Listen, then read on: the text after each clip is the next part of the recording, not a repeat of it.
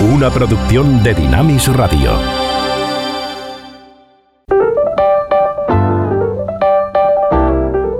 Ruta 66. Un recorrido con José de Segovia por la cultura popular a la luz de los 66 libros que iluminan el camino de la vida.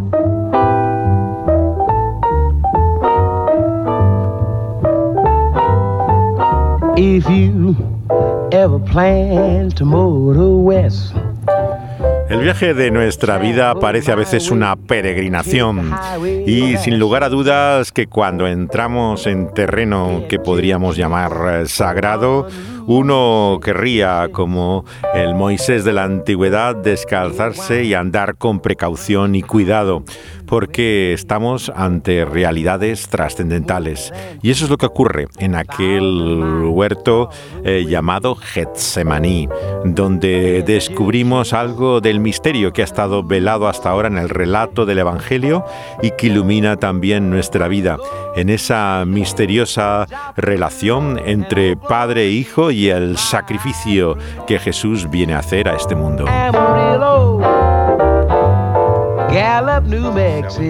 El relato de la pasión, que abarca realmente una gran parte del texto de los evangelios en estas curiosas biografías de Jesús, que son al fin y al cabo los 4 relatos inspirados que encontramos en la Biblia, han inspirado en la música grandes obras, y podíamos sin lugar a dudas hacer referencia a las de Bach y su pasión, no solamente según Mateo, sino también según Juan, que sigue siendo representado en torno a las fechas previas a Pascua.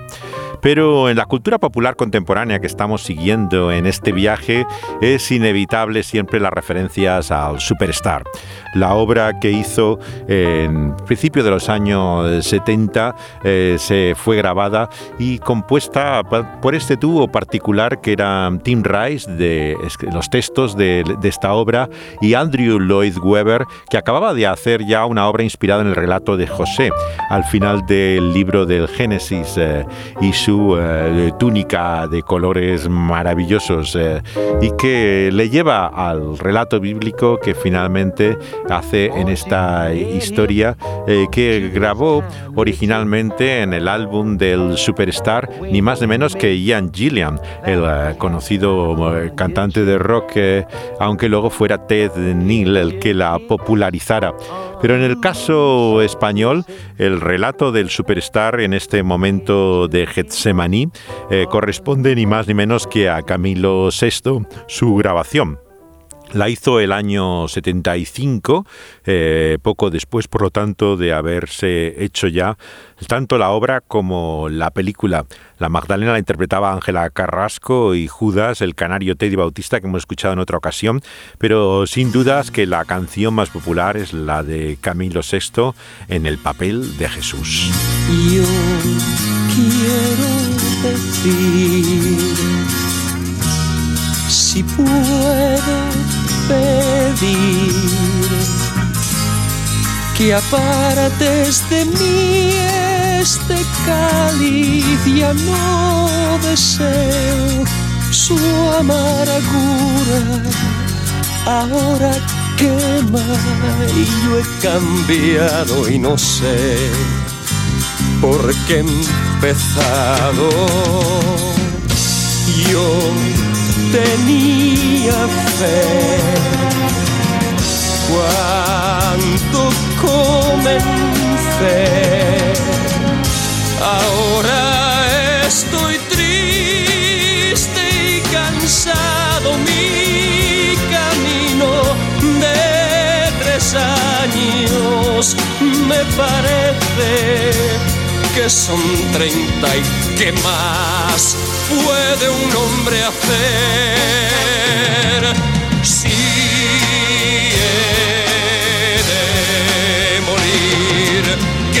se cumpla todo lo que tú quieres de mí, deja que me odien, que me claven en su cruz. Y yo quiero ver mi Dios, yo quiero ver mi Dios. Quiero saber, Señor, quiero saber, Señor. Si he de morir, dime si es por querer ser mejor de lo que fui. Dime si mi vida con la muerte de cumplir. Yo quiero ver mi Dios. Yo quiero ver mi Dios.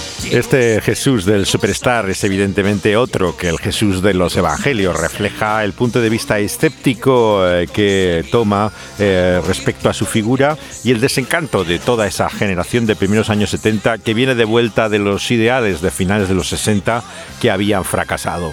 El sueño ha acabado y en ese reflejo que quieren ver en un Jesús cansado, quemado, incomprendido, encuentran en la vieja historia del Evangelio como un cuadro de la generación que se enfrenta ante aquellos duros años 70.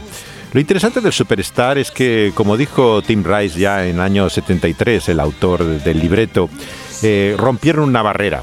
Dice, yo pienso que ha sido bueno, porque la gente pensaba que no se podía hablar de Jesús en términos contemporáneos, que ya no era un tema de discusión. Y el Superstar significa ni más ni menos que la emergencia otra vez de la figura del gran protagonista de este nuestro viaje, que había antes hecho su aparición también en el musical de Gospel, pero que es justamente este año 71 cuando comienza la obra del Superstar en Broadway, que la revista Time le dedica a su portada y anuncia como título La Revolución de Jesús.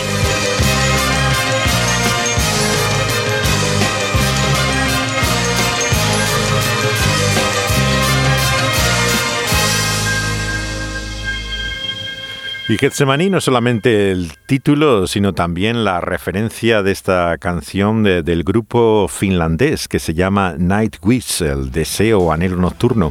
Una banda que combina lo que antes se llamaba el rock progresivo, sinfónico en España, con el metal, con esta cantante de origen luterano llamada Tarja Turunen.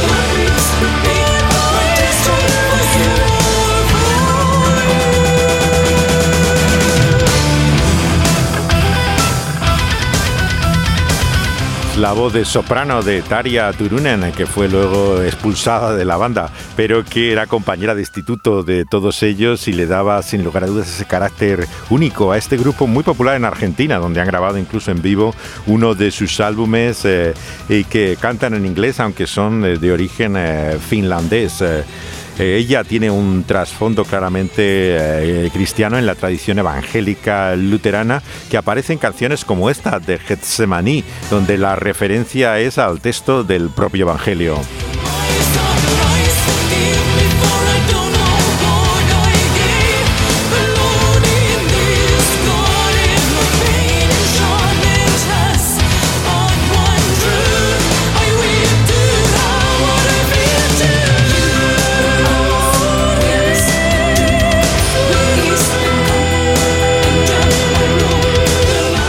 Como muchos escandinavos, Tarja es capaz de hablar varios idiomas, pero entre ellos el español. De hecho, desde el 2008 vivió en Buenos Aires, aunque su álbum en vivo con el grupo está hecho en Rosario, en Argentina, donde son tremendamente populares y pervive el metal, también muy popular todavía en Escandinavia.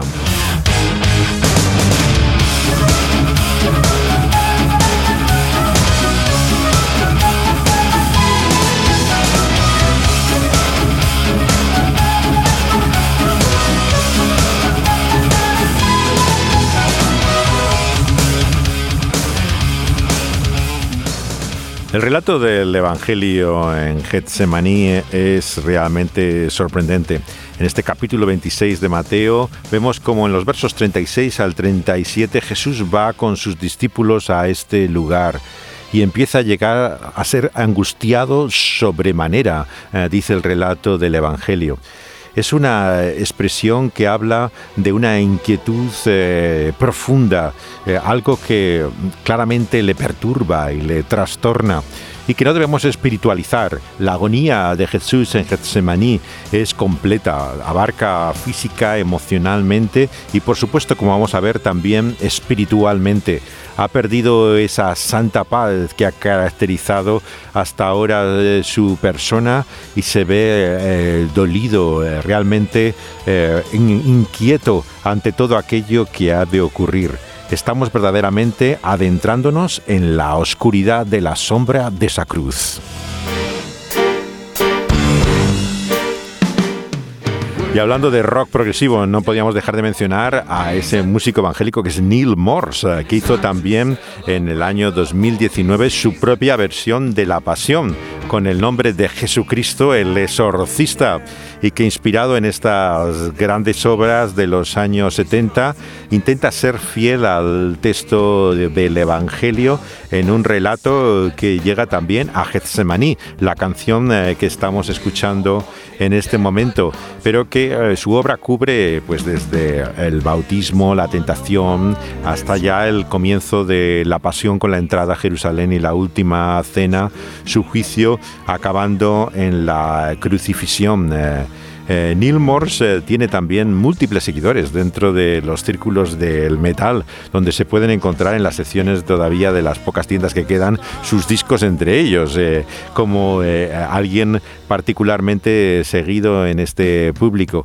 Es, desde luego, música que no parece muy actual en su concepción, pero que se mantiene perfectamente. Él interpretaría en esta obra el papel de Pilato, incluso de uno de los demonios y del discípulo, pero el que hace de Jesús es Ted Neeley. Aparece incluso Jake Livgren, que es sobrino del famoso músico de Kansas, convertido también a la fe evangélica, igual que Neal Morse, que interpreta también en esta obra de Jesucristo del exorcista varios papeles, como es el de Pedro y de Caifás.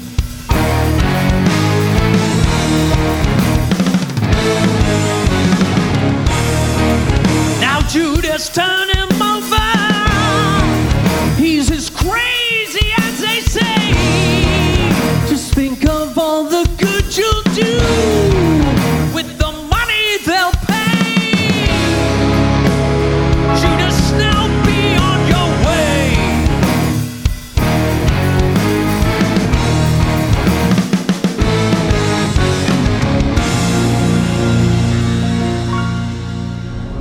Contamos con usted como si tuviera elección. Mi padre fue un pionero. Se sacrificó en aras de la búsqueda de vida inteligente. Mi padre era el alma de ese programa. Yo tenía 16 años cuando se fue, 29 cuando desapareció. Mensaje archivado. Recibido hace 27 años. Eso es todo. 2 días. Roy, este es un mensaje de tu padre. Te estoy hablando desde el Proyecto Lima. Acabamos de pasar Júpiter y nos dirigimos hacia Neptuno. Ya sé que has sido testigo del tremendo interés que hemos despertado en todo el mundo y nos sentimos muy agradecidos por ello. Estamos haciendo cosas muy importantes. Estamos a punto de contestar a la gran pregunta: ¿cuándo vamos a encontrar vida inteligente en el espacio? Sabemos que pronto. Vamos a llegar a los límites de la biosfera, donde el campo magnético del Sol no afecte a nuestros dispositivos. Entonces examinaremos si existe vida compleja en cualquier sistema estelar. Es la primera vez que se hace y somos muy optimistas. Me llega vuestra energía desde casa y, por supuesto, pienso en Dios. Me siento sobrecogido, sintiendo y viendo su presencia tan cerca. Te quiero, hijo mío.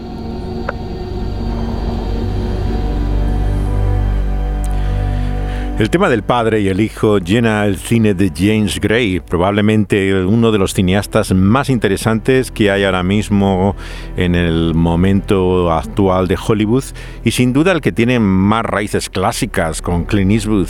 Prácticamente su cine sigue las grandes claves del nuevo Hollywood de los 70 y se hace también con esa misma técnica y maneras que conocemos en el cine históricamente.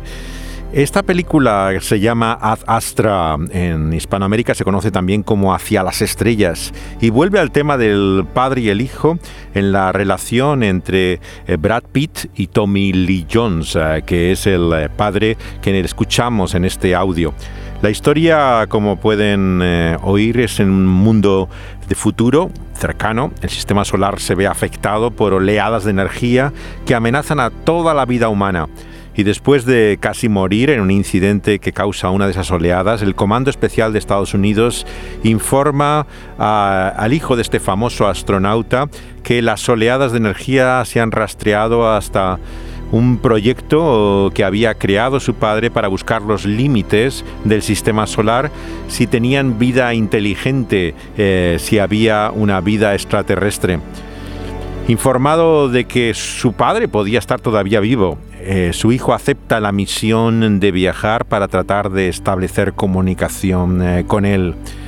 Es así como se nos introduce en la película de Ad Astra, dirigida por James Gray, en la cual vamos a encontrar ecos también de la relación del padre y el hijo, en esa profunda intimidad que hay entre padre y hijo eterno en Getsemaní, que vemos en ese vínculo lo que ves el momento sin lugar a dudas más solemne y trascendente de la historia de los evangelios.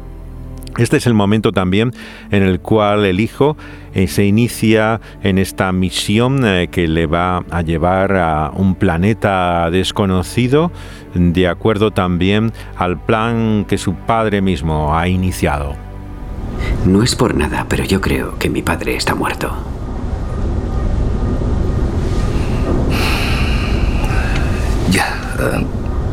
Yo fui astronauta en la Luna para Spacecom durante 31 años. Y mientras estuve allí arriba me di cuenta de algo. Un viaje de exploración puede ser utilizado como una vía de escape.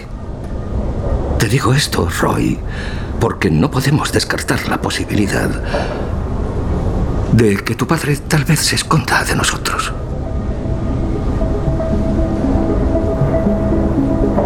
¿Crees que estás preparado? Lo estoy. La agonía con la que Jesús se enfrenta en este momento cumbre de su misión en Getsemaní no tiene precedentes. El relato que estamos siguiendo de la buena noticia según Mateo dice en este capítulo 26, verso 34, cómo Jesús confiesa a sus discípulos que su alma está muy triste, hasta la muerte. Esa expresión que utiliza él es una expresión de angustia, literalmente, de profunda ansiedad incluso ante lo que se le enfrenta en ese momento. Cuando postrado sobre su rostro le pide: Padre mío, si es posible, pase de mí esta copa, pero que no sea como yo quiero, sino como tú. Hay como un conflicto claro al cual nos debemos acercar con precaución. Es siempre arriesgado hablar sobre esa relación entre padre e hijo desde la eternidad y el propósito que comparten de esta misión, pero que vemos que implica claramente una quiebra, una ruptura, como en la cruz mismo va a llevarle a clamar al hijo: Dios mío, como no reconociendo siquiera su filiación, su paternidad de Dios. Esa copa, por lo tanto, es una copa de la ira que se anuncia en referente al juicio en el mensaje profético, pero que va a implicar la separación que nunca han tenido entre padre e hijo. Incluso en este mundo, en esta tierra, Jesús siempre habla a Dios como su Padre. Siendo consciente de su deidad, sin embargo, vemos esa clara separación en la encarnación. Dios se hace hombre en la persona de Cristo Jesús encarnado, pero el Padre Eterno en los cielos tiene ese vínculo íntimo con Él a pesar de la distancia. Pero la pasión y la cruz va a traer una ruptura real, un conflicto que vemos que le lleva a sentir tal agonía en Getsemaní, que vemos que cuando está con sus discípulos se ve totalmente dominado por esa tristeza y angustia en gran manera, dice el versículo 37, que empezó a sentir el Señor. La expresión, por lo tanto, nos habla de todas las emociones que podemos conocer en un momento extremo. Habla de terror. Decir que Jesús no tenía miedo de la muerte no es un pensamiento piadoso, es algo que está en contra de lo que el Evangelio dice. Él dice que claramente ante ese momento se angustia sobremanera, nos habla de una emoción profunda. Claro, me dirán, pero ¿no era Dios también al mismo tiempo? Sería algo más que el sentimiento humano. Por supuesto que hay también una dimensión espiritual, pero no menos emocional en todo ello. Todo su ser es como si está descrito en esa forma en la cual Mateo inusualmente, ¿no?, insiste en el hecho de su tristeza, de su angustia en extremo hasta un momento máximo. En la historia de Ad Astra, el conflicto de Brad Pitt es realmente el conflicto con un padre que le es no desconocido porque marchó en viaje estando él todavía vivo, pero no entiende lo que ha pasado con él, sospecha, creía hasta entonces que ya no vive, pero por los comentarios de Donald Sutherland, que es el oficial que le acompaña, vemos que hay la posibilidad de que esté efectivamente vivo, al contrario de lo que él piensa. En su interior, por lo tanto, hay esa lucha y esa angustia ante lo que va a ser la perspectiva de su encuentro con él en esa separación en la que ahora está. Nuestras ilusiones por viajar al espacio se desvanecían entre los puestos de bebidas y los vendedores de camisetas. Una burda recreación de las cosas de las que huíamos en la Tierra. Somos devoradores de mundos. Si mi padre pudiera ver esto ahora, lo destruiría todo. Cuando ven lo que se ha convertido los viajes espaciales, el personaje de Brad Pitt recuerda algo parecido a lo que Jesús hace cuando entra en Jerusalén y ve el templo dominado por los comerciantes y vendedores, y le hace pensar en la ira del Padre. Continuamente a lo largo de toda esta historia encontramos, como en otras películas de Gray, verdaderamente ecos de esa relación trascendente, de esa gran historia que es el plan de Dios, el Padre y el Hijo en esta misión que viene a hacer en este mundo arruinado por el ser humano. Todo el mal viene por nosotros, pero de arriba, dice el apóstol, viene todo bien, toda buena dádiva es de ese Padre de las luces. ¿Qué le pasó a mi padre? ¿Qué descubrió allí? ¿Se rompió? ¿O siempre estuvo roto?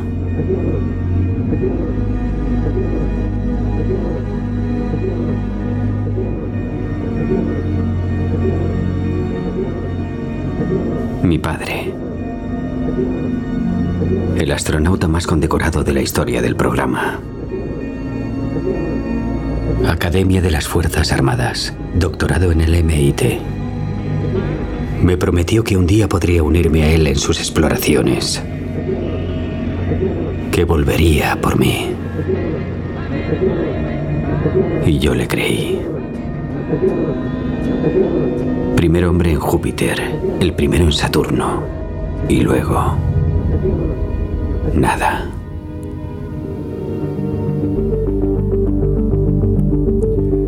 La relación entre padre e hijo ha marcado también la vida de Bruce Springsteen, como en sus memorias cuenta, hasta en momentos de pleno éxito volvía a la casa de sus padres y en el coche lloraba en tal profunda depresión por la incomprensión que sentía hacia su padre, que estuvo en terapia mucho tiempo por ello.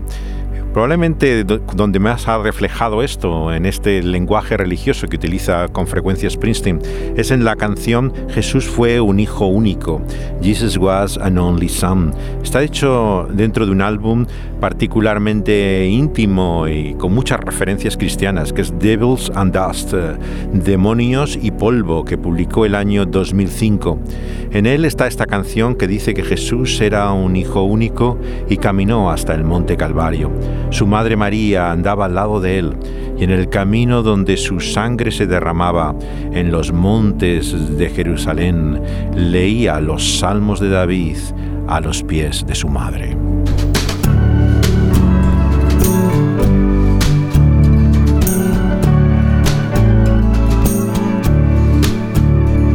Well, Jesus was an only son as he walked up Calvary Hill. His mother Mary walking beside him in the path where his blood spilled. Jesus was an only son in the hills of Nazareth. As he lay reading the Psalms of David, he let his mother's feet. Mother, pray, sleep tight, my child, sleep well, for I'll be at your side.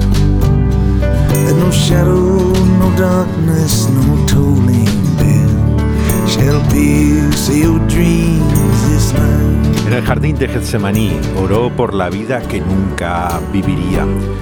Rogó al Padre Celestial que quitara esa copa de muerte de sus labios, canta Bruce Springsteen. In the garden at Gethsemane, he prayed for the life he'd never lived.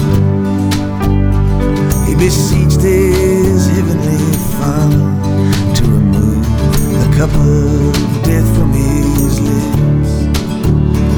And there's a loss that can never be replaced, destination that can never be reached, a light you'll never find in another's face, a sea whose distance cannot be breached. En esa relación entre padre e hijo encontramos a su alrededor a sus discípulos, a los cuales les dice que oren allí mismo a cierta distancia, mientras él entra en esa conversación verdaderamente trascendental del Evangelio. Y vemos que, llegada la hora, anuncia a sus discípulos, después de orar por segunda vez, que va a ser hecha no su voluntad, sino la del Padre, y él será entregado en manos de pecadores.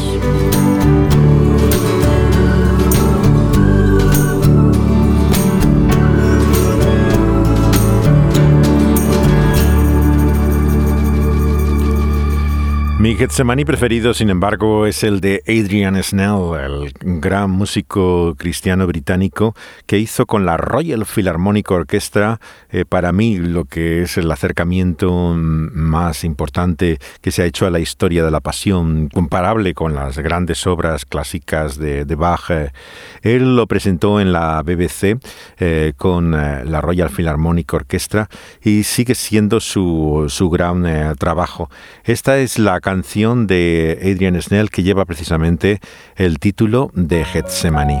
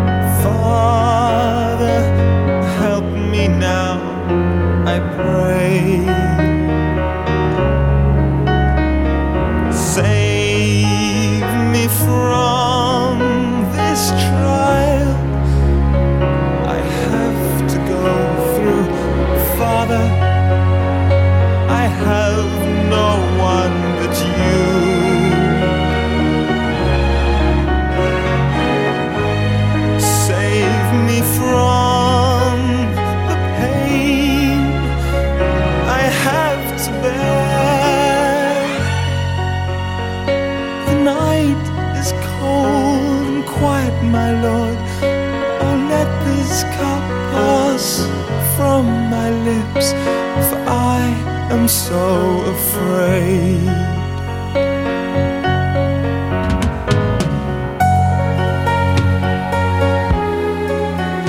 La noche es fría y en silencio, mi Señor.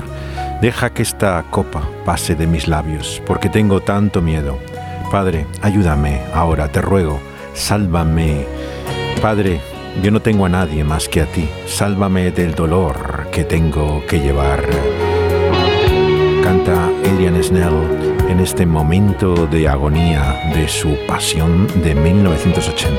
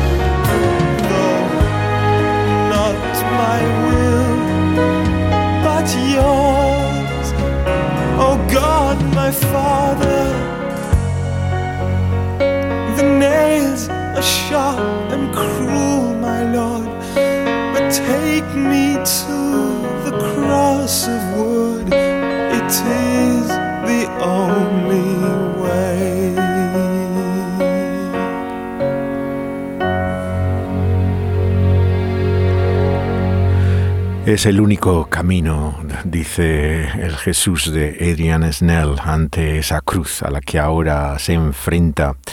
Esta canción se llama El Hijo del Mundo y está también en su Pasión con la Royal Philharmonic Orchestra.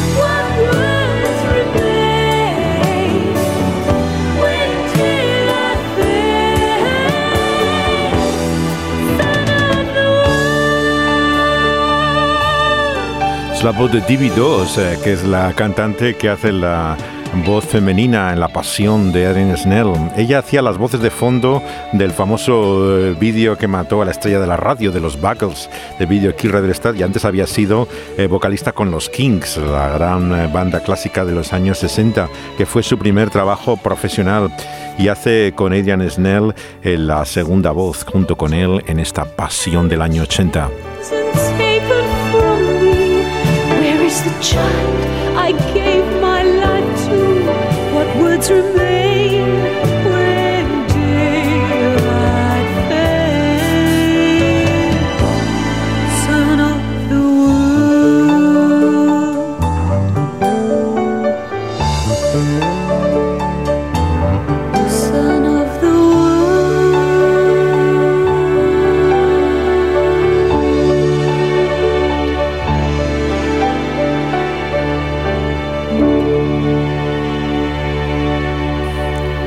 Ese año 80 es cuando Dylan hace su disco Salvado, en el cual está esta canción también, En el huerto, In the Garden. When they came for him in the garden, did they know? When they came for him in the garden, did they know? Did they know he was the Son of God? Did they know that he was Lord? Did they hear when he told Peter, Peter, put up your sword? When they came for him in the garden, did they know? When they came for him in the garden, did they know?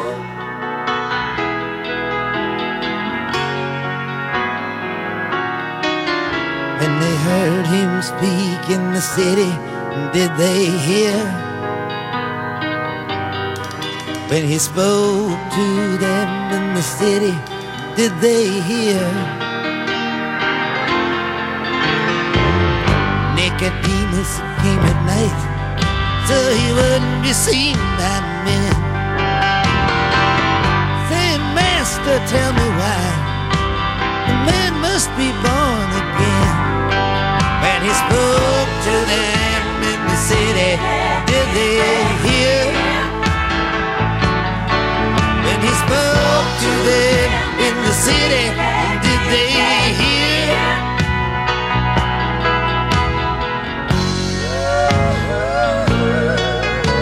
Cuando vinieron a por él en el huerto, canta Dylan, lo sabían. Cuando les hablaba en la ciudad, le escuchaban, se pregunta Dylan, refiriéndose a este arresto de Jesús que en este texto de Mateo 26 a continuación nos muestra cómo, estando con sus discípulos, viene Judas y con él mucha gente, con espadas y palos, de parte de los principales sacerdotes y ancianos del pueblo. Y el que le entregaba le dio esa señal de que al que besara, a ese debían prenderle. Así Judas se acerca a él y Jesús le dice, amigo, ¿a qué vienes? Se acercaron y le echaron mano a Jesús, le prendieron. Y uno de los que estaba con Jesús, extendiendo la mano, sacó su espada e hirió a un siervo del sumo sacerdote quitándole la oreja. Pero Jesús le dijo, vuelve tu espada a tu lugar, porque los que tomen espada a espada perecerán. When he healed the blind and crippled, did they see? When he healed the blind and crippled, did they see? When he said, pick up your bed and walk, why must you criticize? Same thing my Father do, I can do likewise. But he healed the blind and crippled, did they see?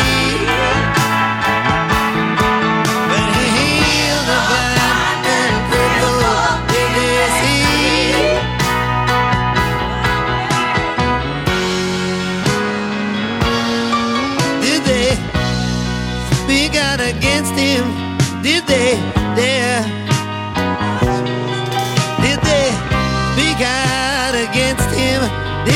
dare? Did my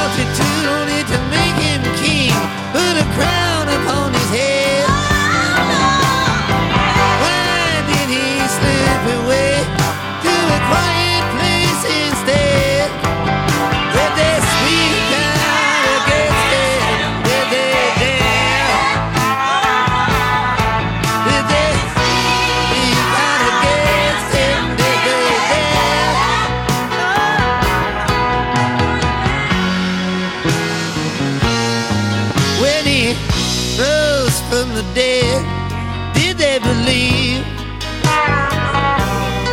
When he rose from the dead, did they believe?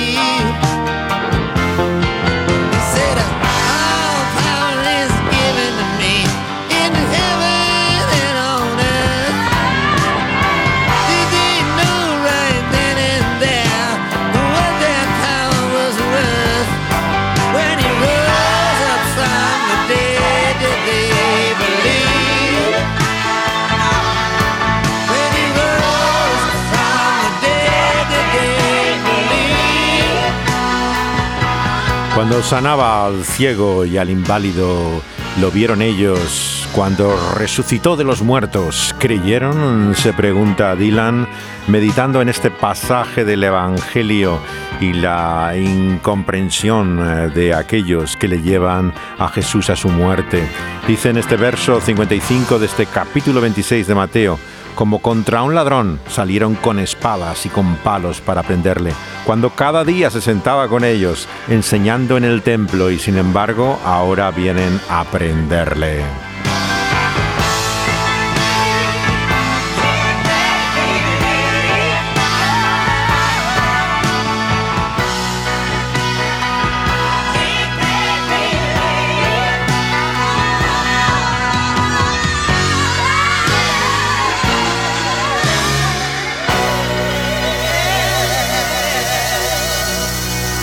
Le prendieron con el beso de quien era su amigo Judas, lo que despierta tantos interrogantes. También a Michael Carth en su álbum sobre la pasión, conocido por sus cicatrices, que se pregunta por qué tenía que ser un amigo el que traicionó al Señor.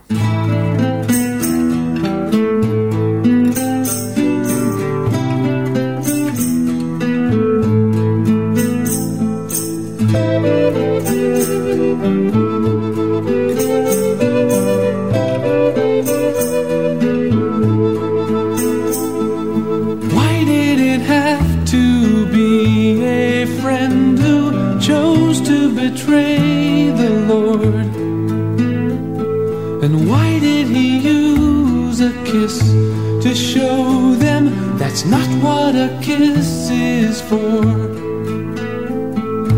Only a friend can betray a friend.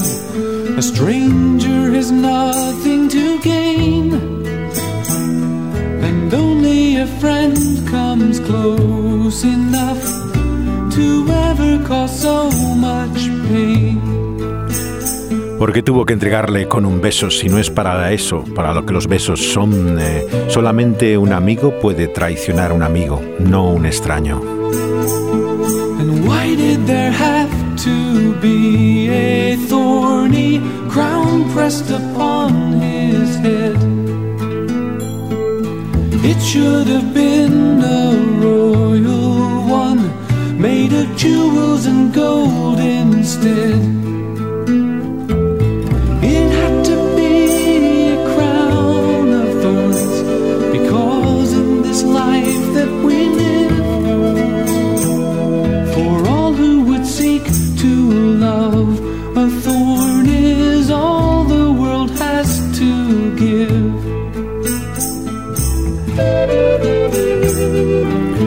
Tenía que ser una corona de espinas, canta Michael Carth, el músico sureño, hijo de un doctor y nieto de un pastor bautista que estudió la Biblia en la Universidad de Kentucky. Además de física y astronomía, trabajó en un planetario y está doctorado en filosofía y literatura clásica. Este álbum del año 84 nace de sus clases con William Lane, un conocido estudioso de los Evangelios, y que le propone acompañar su meditación semanal con una canción que él componga, y hace así todo este trabajo temático sobre la pasión de Jesús.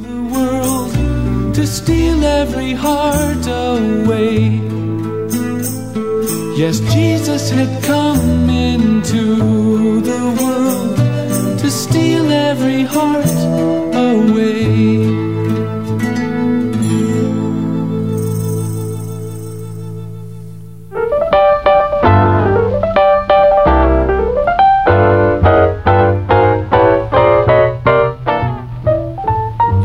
Jesús ha venido a este mundo para ganar nuestros corazones, cantaba Michael Carth.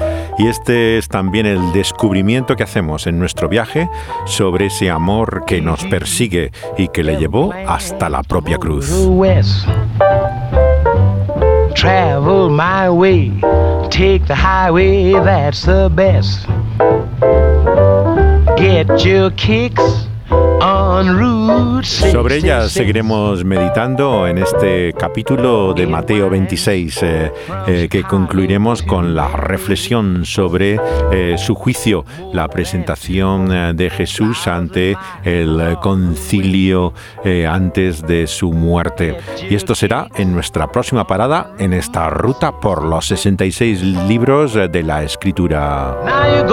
Through St. Louis, Joplin, Missouri, and Oklahoma City looks mighty pretty, you'll see. Amarillo. Pueden escuchar todos los programas, tanto cuando se emiten en vivo por Dynamis Radio, como también luego subidos como podcast en las plataformas donde está disponible.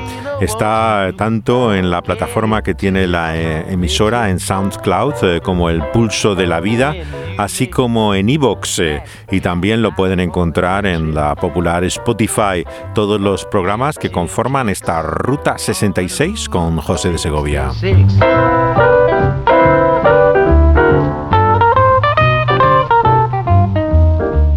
Dani Banduro estuvo al control del sonido, uniendo esta música, los fragmentos de los diálogos de películas y todo lo que nos evoca en este nuestro viaje, la lectura del buen libro.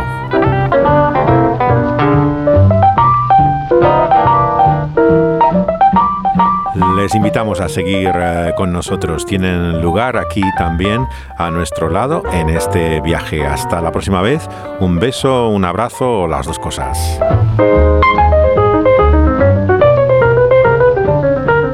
Won't you get hip?